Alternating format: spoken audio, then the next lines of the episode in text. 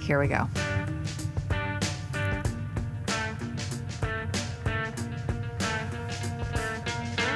Hello, I'm Lise Wilcox, and you're listening to To Call Myself Beloved, the podcast with Lise Wilcox. This is the place to be to find clarity in what you want, confidence in who you are, and the courage to stay true to both.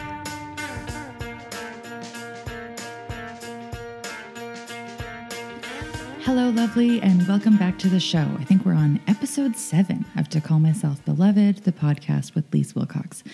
And I could not be happier that you have chosen to spend this half an hour with me. I love that. Um, this podcast doesn't really make any sense unless there's somebody to listen to it. So I'm I'm really happy that you're here.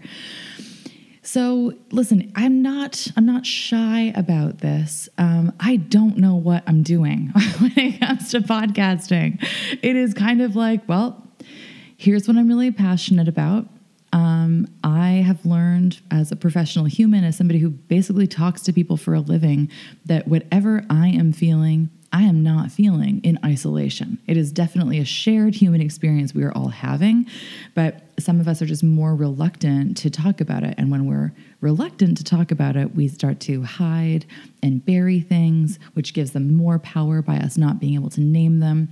And you know, a huge intention of this podcast is to open up those conversations. Um, the first few episodes, as you may or may not know, if you've listened to them, maybe you want to go back and listen to them now. I don't know. Um, I would recommend that you do. Uh, uh, they're they're really heavy on this process that I call emotional alchemy.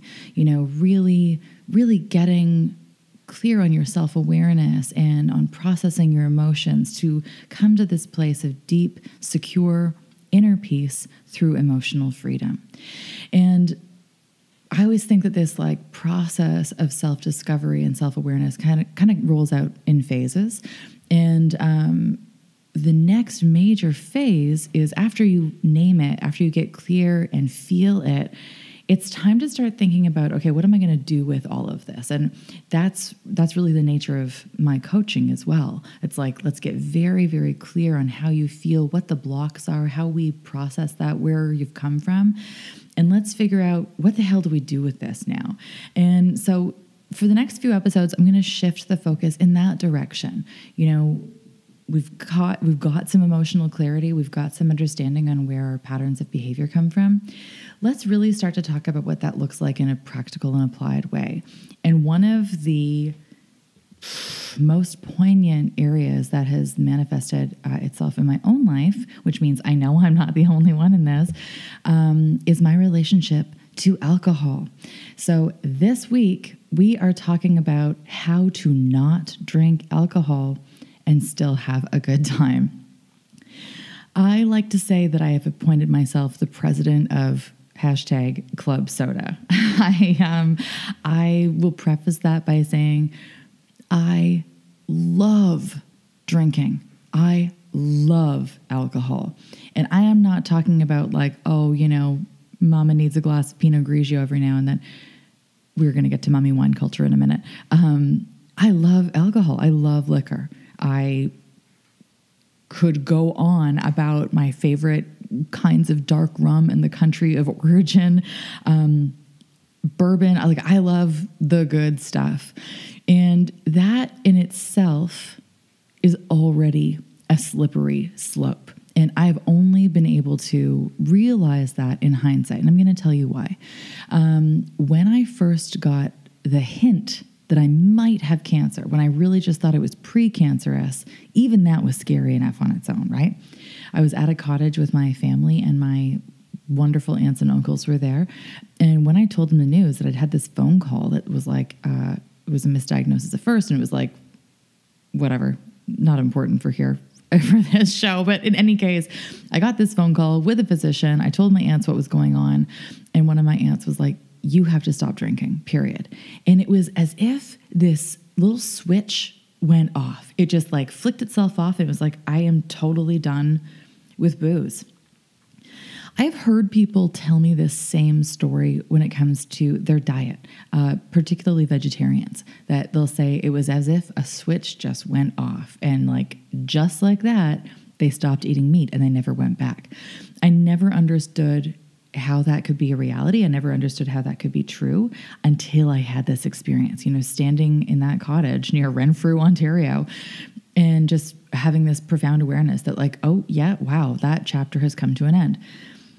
So initially, you know, I've, I've alluded the past few months on Instagram that I am completely sober and that I don't drink anymore and that I would, you know, get to the explanation of why. And only now do I really feel ready to talk about this publicly. Um, but yeah, we were sitting there in the cottage, a switch just went off, and technically I did this for health purposes, right? Which is what people always ask. They're like, well, I got to ask you, did you do this because of cancer?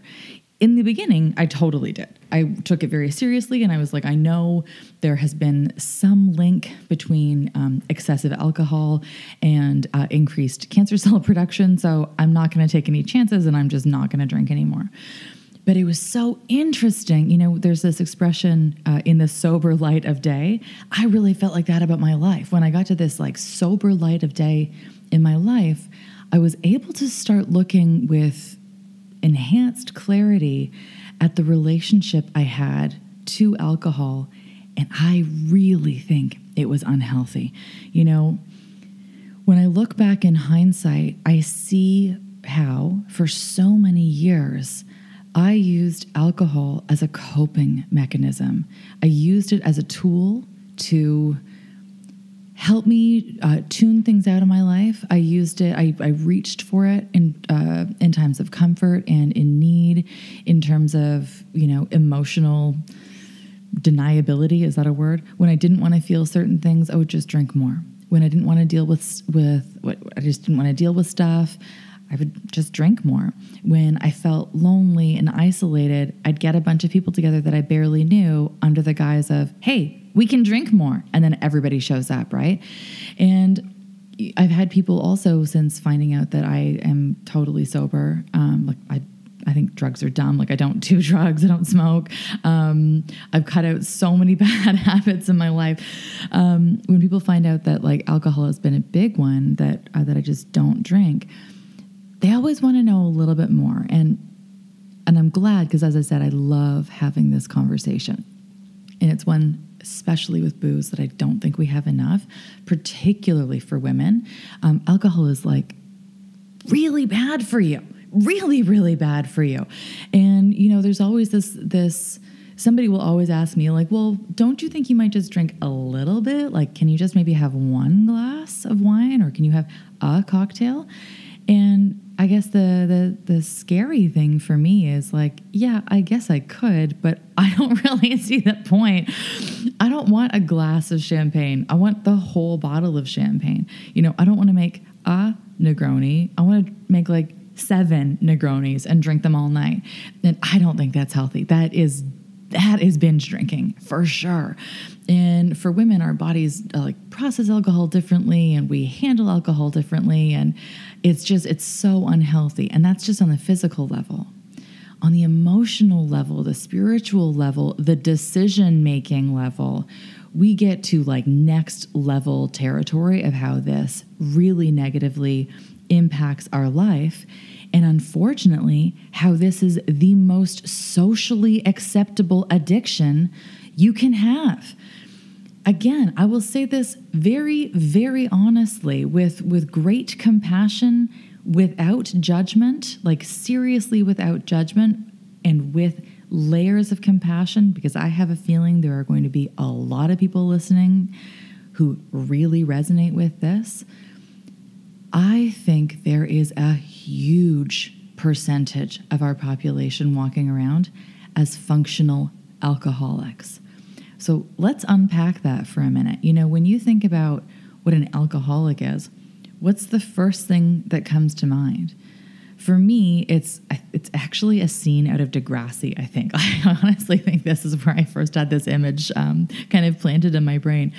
But when I think of alcoholism or somebody who is an alcoholic, um, I think like, well, you've reached that point where you're hiding vodka in the toilet tank. Like, that must mean you have a real problem. I think that almost worse than that is when you have people who, uh, you know, we're adults, we're parents, we're whatever. We can't get together without booze We can't have a Friday or a Saturday night without booze. We use alcohol as the reason to get together. We use alcohol alcohol as the reason we can cope with our families at Christmas. We use, use alcohol as the reason we can stay in bad relationships or to enable really unhealthy uh, sexual encounters that we're about to have, right? We use alcohol in this really abusive way and we become dependent on that. So what I mean by that is like, think about what a, a, dependency really is. I'm not talking about, you know, your body really starts to rely on that. For some people who have really tipped the scales uh, in terms of their relationship to alcohol, yes, your body can develop a reliance on it to the point that you go through withdrawal if you're not drinking. That is that is like one far end of the spectrum. What I am talking about is this gray area that precedes that. And suddenly your social life is dependent on alcohol. Your friendships are dependent on alcohol. Your foreplay is dependent on alcohol. That is a problem. And that is not like, oh, a couple of people are experiencing that. I can tell you from, you know, the social circles I've been in that I've been a part of just as a casual observer in my own life, a lot of people have that as their reality. And again, to be very clear, I am not sitting in judgment of this. I am sitting in observation of this. Because when we start to observe those patterns of behavior, I, the nerd, start to ask, well, why? Like, why are we doing this? Why do we rely on alcohol so much? Well, the, sh- the like the straight up and short answer is because it's really, really fun getting drunk is really, really fun. I'm not denying that. There is nothing like this, you know, alcohol is this like social lubrication that if you are not having a good time, chances are you can make yourself have a good time if you just get a couple drinks together. I think it's much bigger than that. I think if that is your mentality and you're in, you know, a room with a whole bunch of other people who share that mentality, then you're really just like infusing your drink with that intention. So it might not actually be the booze that's getting you to have a good time. It's the intention of like, hey, when I drink this, I have a good time. Therefore, your brain is like programmed to get into a super fun version of you mode with just a couple drinks in your system.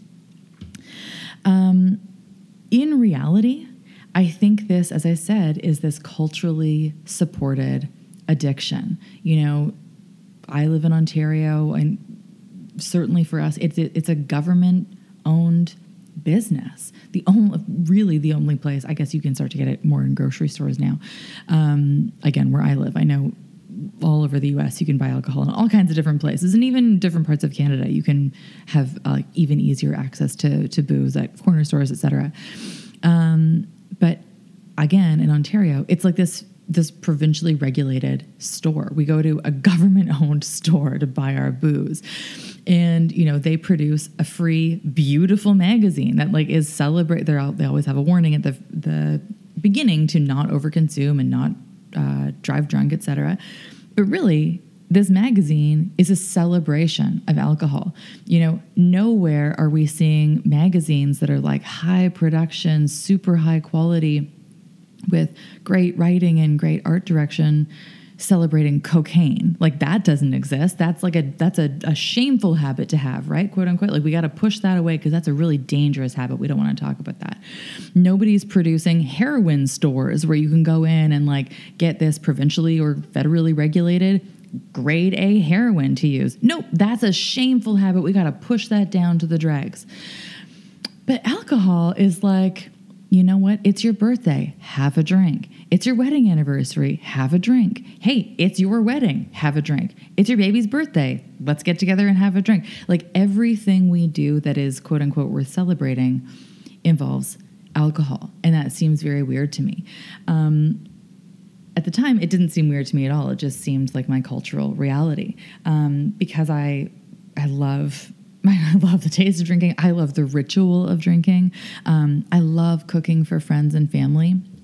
And so, you know, I used to go on wine sourcing trips where I'd wherever I would travel or I'd deliberately travel to different places, source a bunch of wine and bring it home and plan a dinner party around that.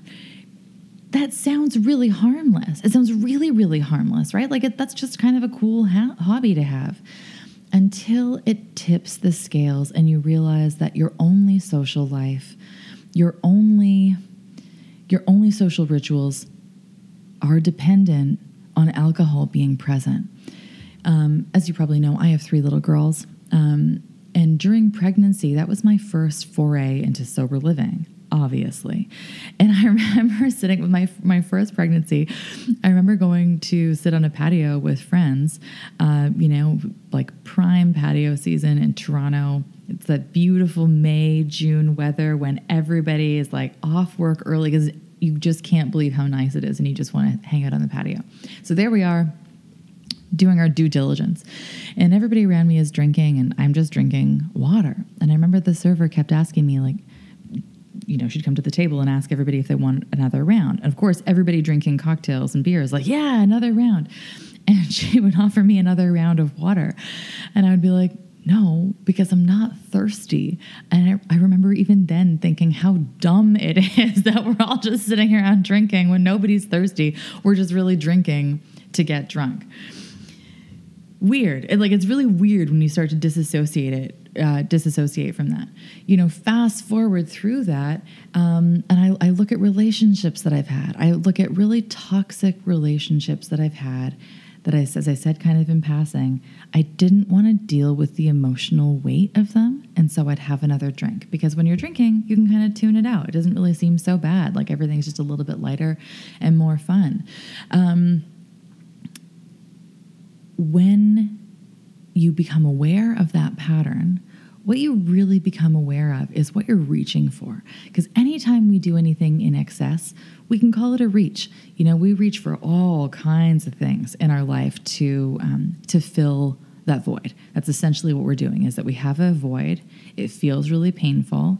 Um, it we feel like it's going to take a long time to to fill it up and make it feel whole. Sometimes we don't even believe we can fill it up and make it feel whole, and sometimes it just feels like it would be an impossibility or it would just take way too damn long to to fill that void. And so we start reaching for things.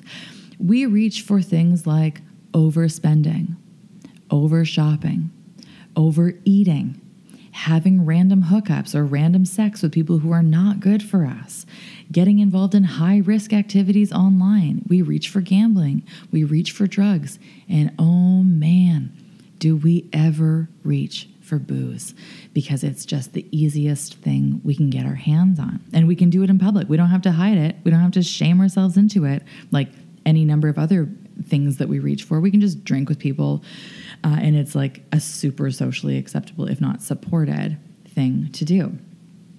That is a problem because anytime we are reaching for something to that degree, we are avoiding the real the real pain, like the the real um, problem that is begging for a solution. And instead, we just keep pouring stuff into it.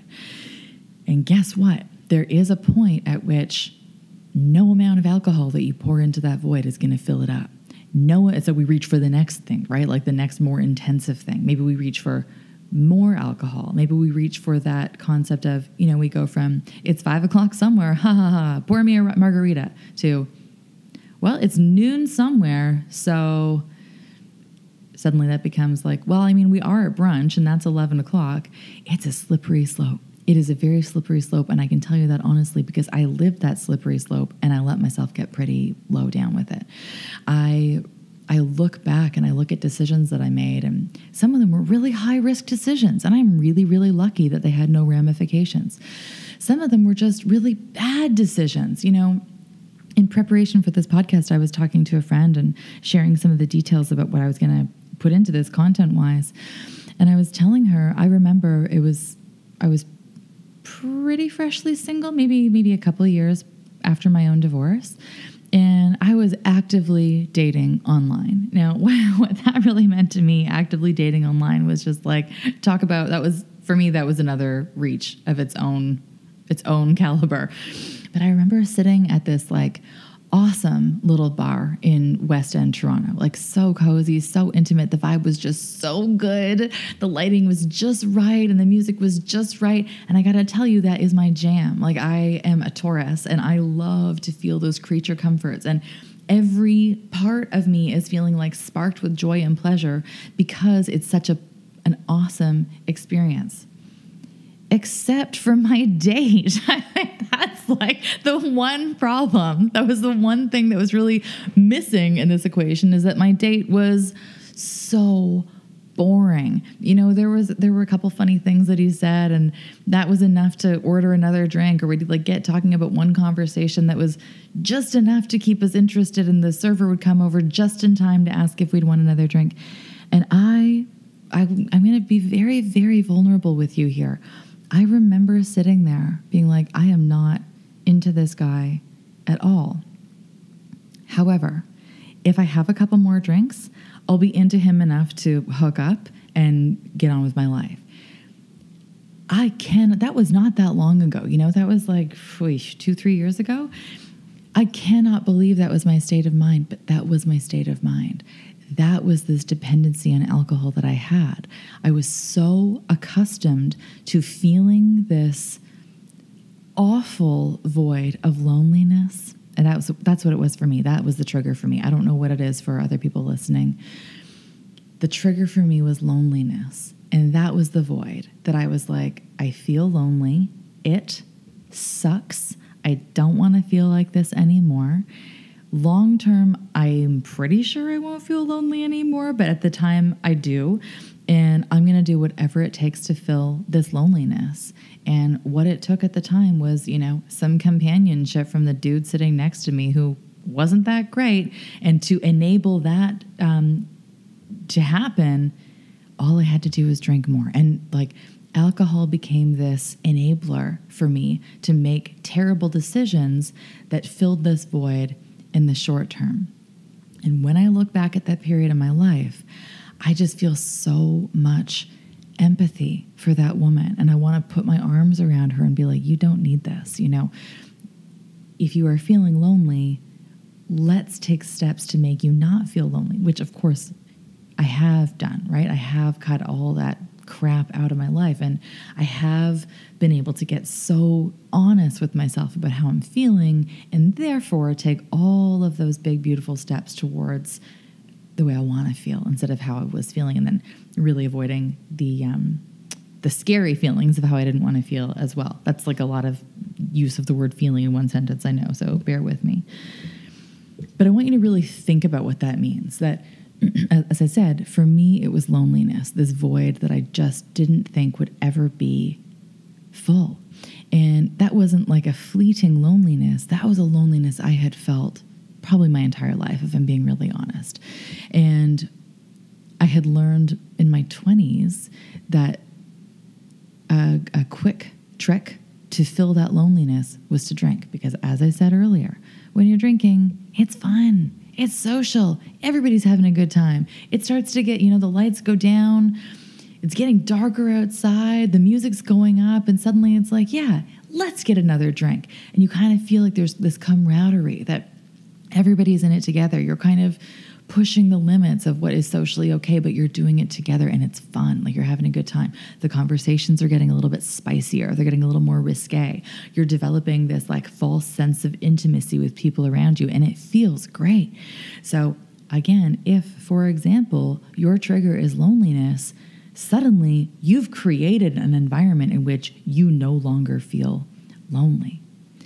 But that becomes this dragon that you are chasing and chasing because eventually you've had enough to drink, you go to bed, you do your thing, you wake up the next day, you probably feel like crap, not only physically from a hangover, but you also wake up feeling this like backdraft of loneliness. It's like, all the alcohol has been poured out of your system again. And so now it's like this double void of this crushing this crushing feeling that you were drinking to forget in the first place. And as I said, that that's my own example, that's my own experience. If this resonates for you, maybe it's like a, a different capacity. It's a different trigger, it's a different drug of choice, whatever it is. We are having the same experience though. We're having those feelings that we don't want to have. And so instead of doing the hard work to get really real with them, we reach for stuff that'll make us feel better in the short term. And my like overarching point here is that alcohol is a really, really easy way to numb that pain. And I think it's really wrong. I think it's it's like really marketed to us to be this cure all listen to so I, I listen to um, a lot of new country music mostly because I love cowboys, and you know some of it I can't even listen to anymore. Songs like "Ain't Nothing That a Beer Can't Fix." I'm like, we are we are all supported to become functional alcoholics to develop this relationship, this dependent relationship on booze, and that's not okay with me. If there are any parents listening, especially mothers, some of you are not going to like what I have to say I've written about this before. I've participated in a lot of um, social media um, uh, with respect to this kind of content, or engaged with a lot of social media with respect to this content. And I will tell you, this business of mommy wine culture is a problem. It is a problem because suddenly, and I fed into it for sure. You know, I had three kids in two years, and that was really difficult. And same thing. Like it was a time in my life when my relationship clearly was not doing well either. There was that was like a really really challenging time in my life. And so i was a big proponent of like well all i have to do is get to the end of the day and then i get to have a drink. Or sometimes you know we'd have people over and we'd day drink with kids. And it was just like that is so problematic in so so many ways. And it still felt like it was culturally supported because there is this notion that, like, well, mama needs her wine. And you can find socks that say that on them, you can find t shirts that say that. Pick up any like book or magazine or Instagram meme, and you're very, very, very likely to find that. There is this culture of like, you know, I used to be a part of a book club and it was all moms and the the joke was that like absolutely nobody read the book. Everybody just went to drink bottles and bottles and bottles of wine. It was just this excuse to get together on a tuesday night and get lit it's not okay. And you know the there are people who i know will have a bad reaction because uh, i've read i've read all of these comments online before and i've read reactions to people who start to speak up about women and alcoholism. And the negative reaction is like oh man can't you just let us have this one simple pleasure? Why do we always have to like rip on moms? That that's not what this is. This is again that simple observation of human behavior that encourages you to ask why? Why are we engaging in this behavior? Why does this feel like a good thing to do? What would it look like if we didn't do this thing? You know, how would it feel then? You can start to get very clear just by asking a couple of simple questions. You may not like the answer. You may be very comfortable with the answer for that matter. You might not like the answer that you're going to hear, but eventually you are going to have to ask yourself, why am I doing this? And what feeling am I having that's like motivating me towards this direction? Um, the reach. The reach is just a really big point of awareness when you can get very clear on what you're reaching for and why you're reaching for it. Suddenly, we can start to clear this out in our lives to make better and healthier choices. Maybe you are somebody who is totally able to have a drink now and then with friends that's awesome. A lot of people can do that really healthily. Like they have a beer at the end of the day, they have a beer with friends every now and then, whatever it is, they can have this really healthy detachment from from alcohol. I personally I don't think I ever could again. Maybe maybe I'm wrong. Maybe eventually I I could. But I'm still of the mindset that like nothing's stopping me. I could you know, I could pour myself a drink, I could go out for a drink with friends, but I'm not going to have just one. I want to have many. And so for me, that's a, a, a warning that it is not a healthy behavior for me to engage in. So now I want to shift and talk about what does that look like? I remember when I was a, a heavy drinker, um, I remember like just sitting in total judgment of people who didn't drink and being like, what is their deal? Like, how can you declare that you're just not going to drink anymore? That makes everybody else feel so uncomfortable. Oh, yeah, that opens up so many conversations for my past self too of like, where was that all coming from? Like, where did those, where did those really angry feelings come from? Um, my guess is dependency. But nonetheless, there is this misconception that if you are hanging out with a non drinker, it's going to be awkward. It's going to be uncomfortable. If you are the non drinker, chances are you're going to feel awkward and uncomfortable.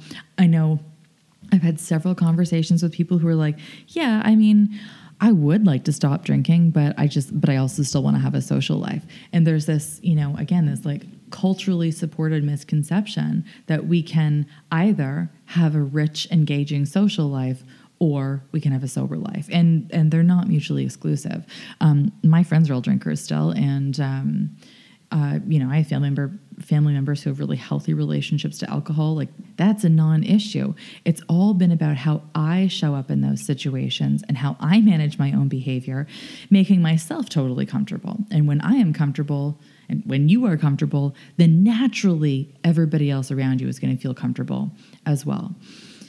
Um, as I said, I, one of the things I love about like this drinking culture, I, I love cocktail culture. I love the the nature of the craft. I love thinking about specific ice that is going to go into the drink. I love the mixing. I love the slow pour nature of it, that it, you know, it involves a few different ingredients and each one is really high quality and it's really ritualized in terms of how it gets mixed and stirred together and the beauty of how it's served to you.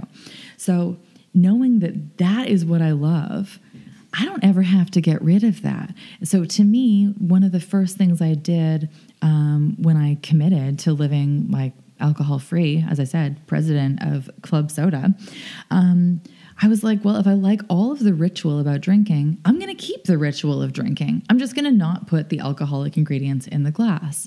So if you follow me on Instagram at Lise Wilcox, you have probably seen pictures of my kitchen and you've probably seen um, this like vignette of vintage barware because it's badass. So let's say I'm going to make a drink, I, and I will even do this on like Friday nights. You know, it's Friday night, it's the weekend. In our house, that is like, it, it used to be pizza and Prosecco, and now it's just pizza, popcorn, movie night. Um, sometimes it's, you know, been a long week, and I'm like, you know what? I'm going to pour myself a drink. So I'll get out one of my gold glasses from the 50s and 60s. I'll get out my ice. Um, I have a beautiful soda maker. It's it's not a soda stream, but it's really similar. It's from Europe and it's gold and it's so nice. So I'll like make some fresh soda water or I'll go to the fridge and I, I usually have La Croix on hand or other like really fancy bougie water. And um that's it. Like maybe I'll have some basil leaves or a cucumber slice or a lemon wedge, but I keep the ritual the same. I lay out all my ingredients, I mix them all together, and I make myself this beautiful cocktail. It just happens to be alcohol free. Um, another thing that I've done is that, you know, you probably know too that I'm like a taco enthusiast and I love Mexico. Um, and one of the things I love about Mexican food and culture is margaritas. And giving up margaritas was uh, hard. Like it was hard to let that go out of my life. And so I was. Um, I don't know. I was at this like really cool restaurant downtown Toronto not too long ago, and I asked the the bartender. It was a Mexican restaurant, and it was vegan. So I was like, if they're a vegan restaurant, they're also going to offer like alcohol free stuff, no problem. I think it's called Rosalinda's. It's excellent. And um, anyway, so I asked the bartender if he would make me a virgin margarita, and it was like, it was just not a big deal. He's like, of course. And he made me a virgin paloma, which is my all time favorite drink, which is like um, a virgin or a, a grapefruit margarita. He made both of those things.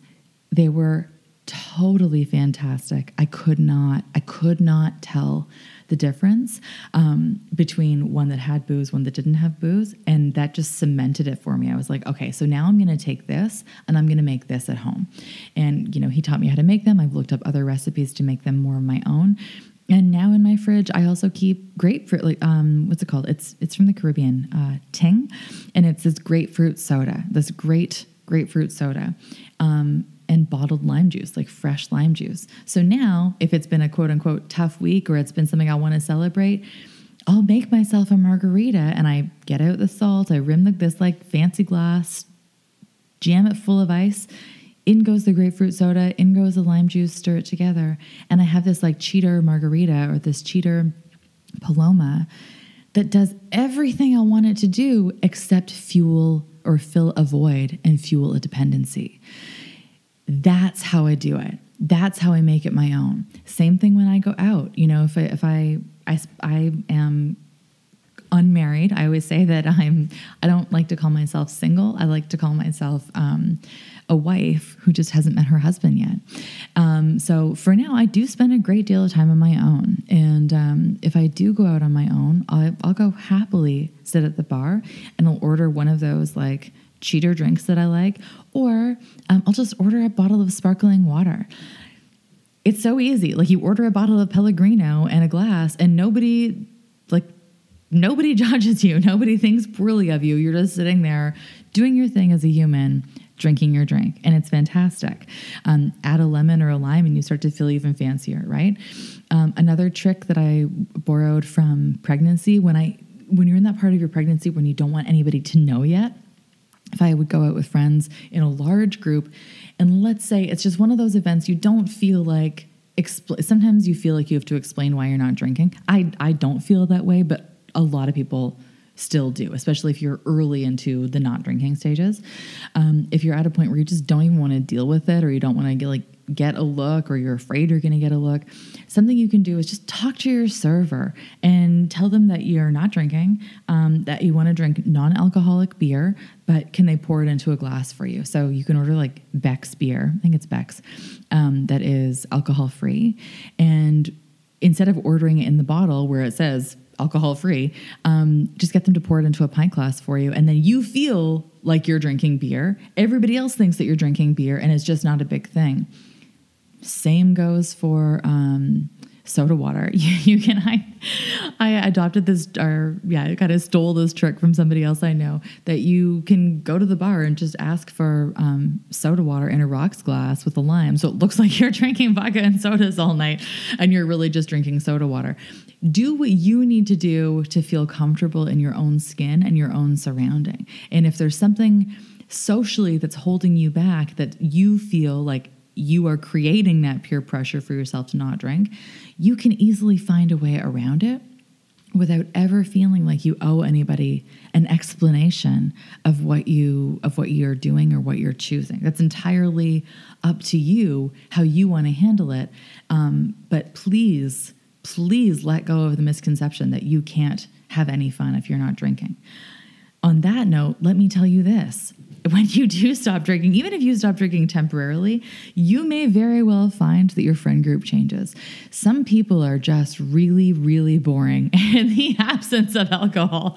And I really found that, like, once there was, you know, if I was hanging around as a drinker, if I was hanging around people that I didn't particularly like, oh man, it was so easy. You just order another couple drinks, and like suddenly that person becomes a lot more interesting because you feel like you've become a lot more interesting too when you're sober, there is no none of this social lubrication happening. And so suddenly it's like, no, you're still just really boring. And I, I, don't think I can make this conversation work anymore. So you actually get to this new level of authenticity of people you you start hanging out with people you really choose to spend time with because you really like them versus like the good enough people who you don't mind spending time with and they get better with, you know, each shot of tequila that you take for example. So, there are a couple hacks for you. There's some context for you, but more than anything else, what I want this to be is an invitation for you. I want this to be an invitation to, to just simply observe your own habits and behavior. Some people are going to be listening to this and be like, this is just not a big deal. This is not a part of my life. Awesome. This is not for you then. Maybe you'll share this with a friend who you know you've had a conversation about this and and maybe you're just really interested in it. Maybe you're not interested at all. Who knows? If you were somebody for whom this is resonating again i'm going to underline this for you once more. This is not me sitting and judging. This is me as a woman who definitely had a very very unhealthy dependency on alcohol that i don't wish to repeat I had the wherewithal to, know, almost maybe the fortune to have like this switch go off and tell me physically, no more booze for me. And after that physical change, I've been able to really socially observe my own relationship with alcohol and what our society deems as acceptable or not acceptable. And I think a lot of it is unacceptable. And I think if you are somebody who is struggling with that void, who is struggling with that reach, I would really encourage you and invite you to look at what is your drug of choice. If your drug of choice is alcohol, even though it's incredibly socially acceptable to do, I would really encourage you to start asking yourself very simply, why? Why are you doing this? Why are you choosing it? How is it showing up in your life? How is it making your life better or how is it making your life worse? How is it affecting your life? You know, how is it affecting your relationships? Just start to observe all of the, like, ask the question and observe the answer. And if it's something that you feel is like, just like me, you're feeling in that kind of slippery slope territory, maybe this will have provided some inspiration and some tips to just stop. Um, if you want to dig deeper on what that void is and where it comes from, I'd really encourage you to reach out to me. Um, we can talk about all that emotional blockage and patterns and this like core wound of pain and where it comes from, and even better, how to heal it. You know, how to go through the motions of healing and naming those emotions. Um, healing them, and then carrying on with new behavior and new practices that make you feel even more like yourself and better uh, in a really, really healthy way. So, there you go, folks. Um, as always, I hope you've enjoyed this. I hope this has given you a conversation starter. You know, if for yourself or on your way to work, maybe you're going out with friends this weekend and you want to, you're going to bring this up. I don't know. I hope this acts as like an agent of change, that it just plants a, a, little seed of something you've never thought about before, and that you start to see things in a new light. Um, I would love it, just love it if you would share a picture of yourself on Instagram and tag me at Lise Wilcox. Um, share a comment of you of your feedback of, of you listening. Um, share it with a friend. Do whatever you want to do just to show that you uh, that you're getting something out of this. I would really love that. Make sure you subscribe so you get all the new episodes. And uh, keep being yourself. You are so lovely. Thank you